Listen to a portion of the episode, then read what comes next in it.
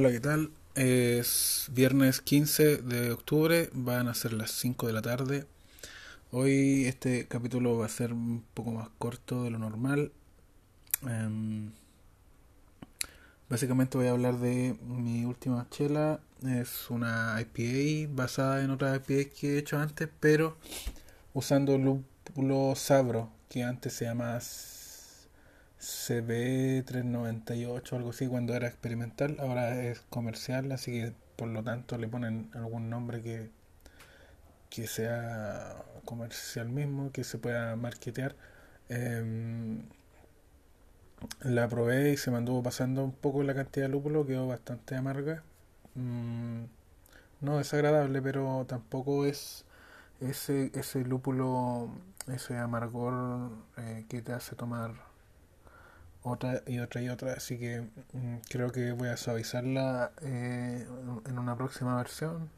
Estaré calculando, espero, unos 70, 75 IBU para la próxima vez. Eh, ahora eh, me dio más de 100.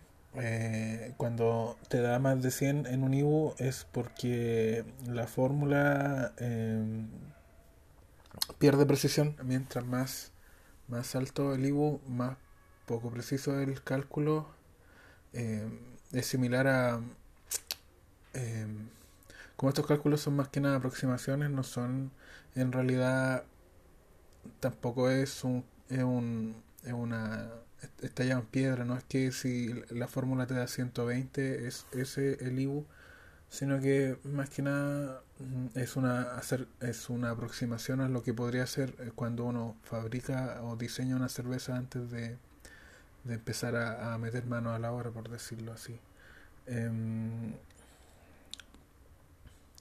en, por un tema de cálculo me dio 5,3 grados de alcohol según eh, una aplicación que se llama Brewking, donde tú pones eh, la gravedad original o la cantidad de azúcar que tiene el mosto antes de, eh, al momento de poner en el fermentador y luego eh, vuelves a calcular esto mismo eh, al momento de embotellar.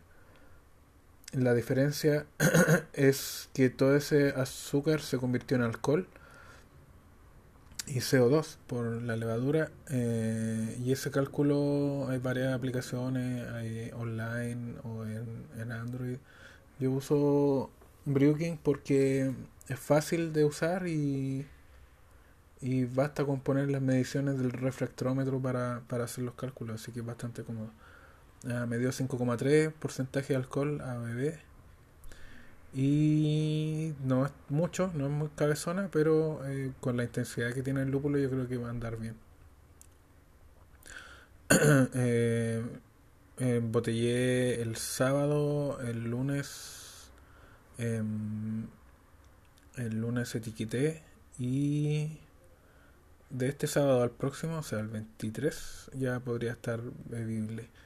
Mm, le puse indagada a la birra, se me ocurrió en un, en un momento de inspiración viendo unos videos añejos de rock eh, clásico. Si alguien cacha Iron Butterfly eh, o ha visto Los Simpsons, eh, se acordará de ese tema. Así que le puse indagada la birra. En, en mi Instagram subí la foto de la etiqueta. Y, y eso. Eh, lo que sí eh, me gustaría eh, mencionar que para esta ocasión usé ácido peracético para el, el higiene de, del fermentador y me dio muy buenos resultados, me gustó mucho, así que lo recomiendo bastante. Es un ácido, como su nombre lo indica, y debe ser tratado con ciertas eh, precauciones. No es que te vaya a, carcomer entero, pero es mejor eh, tomarse ciertas precauciones con mascarilla, guante, incluso protección a los ojos en caso que te salpique. De hecho, a mí me salpicó una cuando abrí la tapa y, y se juntó gas dentro de la botella y me salpicó justo en un ojo. Eh, me ardió bastante por un rato, me lavé bien con harta agua, pero eh, me, me, asusté en su momento. Eh, no, al final no pasó nada de, de largo plazo, pero, pero bueno. Um, tomar las precauciones del caso. Yo compré, yo creo que lo compran a granel y lo, y lo envasan en botellas genéricas porque es una botella de plástico normal. De esta, es, bastante gruesa, así que espero que no, no explote, pero eh, me gustó mucho el producto en sí. había probado con varios más eh, de limpieza, pero eh, al final el ácido peracético ha sido el único que elimina todo el olor y el olor que queda residual de cervezas anteriores. cosa que no pasaba con una mezcla que venden de limpieza rápida, que ha sido no es es una mezcla de oxígeno con otra cosa más que ya no recuerdo más, o sea, no recuerdo cómo se llama, pero le dicen le dicen limpiador rápido, peróxido de algo, ya no me acuerdo aquí lo que. Pero eso es bueno para lavar botellas, por ejemplo, o para otras cosas, pero para el fermentador encontré que era muy débil. Así que el ácido peracético muy recomendable. Ah, eh, ¿cuál es la utilización? Por cada litro se disuelve en 10 ml, eh, creo. Más que nada una, tapita, por decir así. Eh, lo disuelve en el agua dentro del fermentador, la deja unos 20 minutos que se suelten los sólidos que están ahí. puedes hacer, hacerlo con un guante o algún cepillo suave. Mm, y y enjuagar. Porque en alguna instrucción en internet eh, le digo que hay que dejarlo así nomás, pero el olor es fuerte y no, no me tinca para nada dejarlo así sin enjuagar.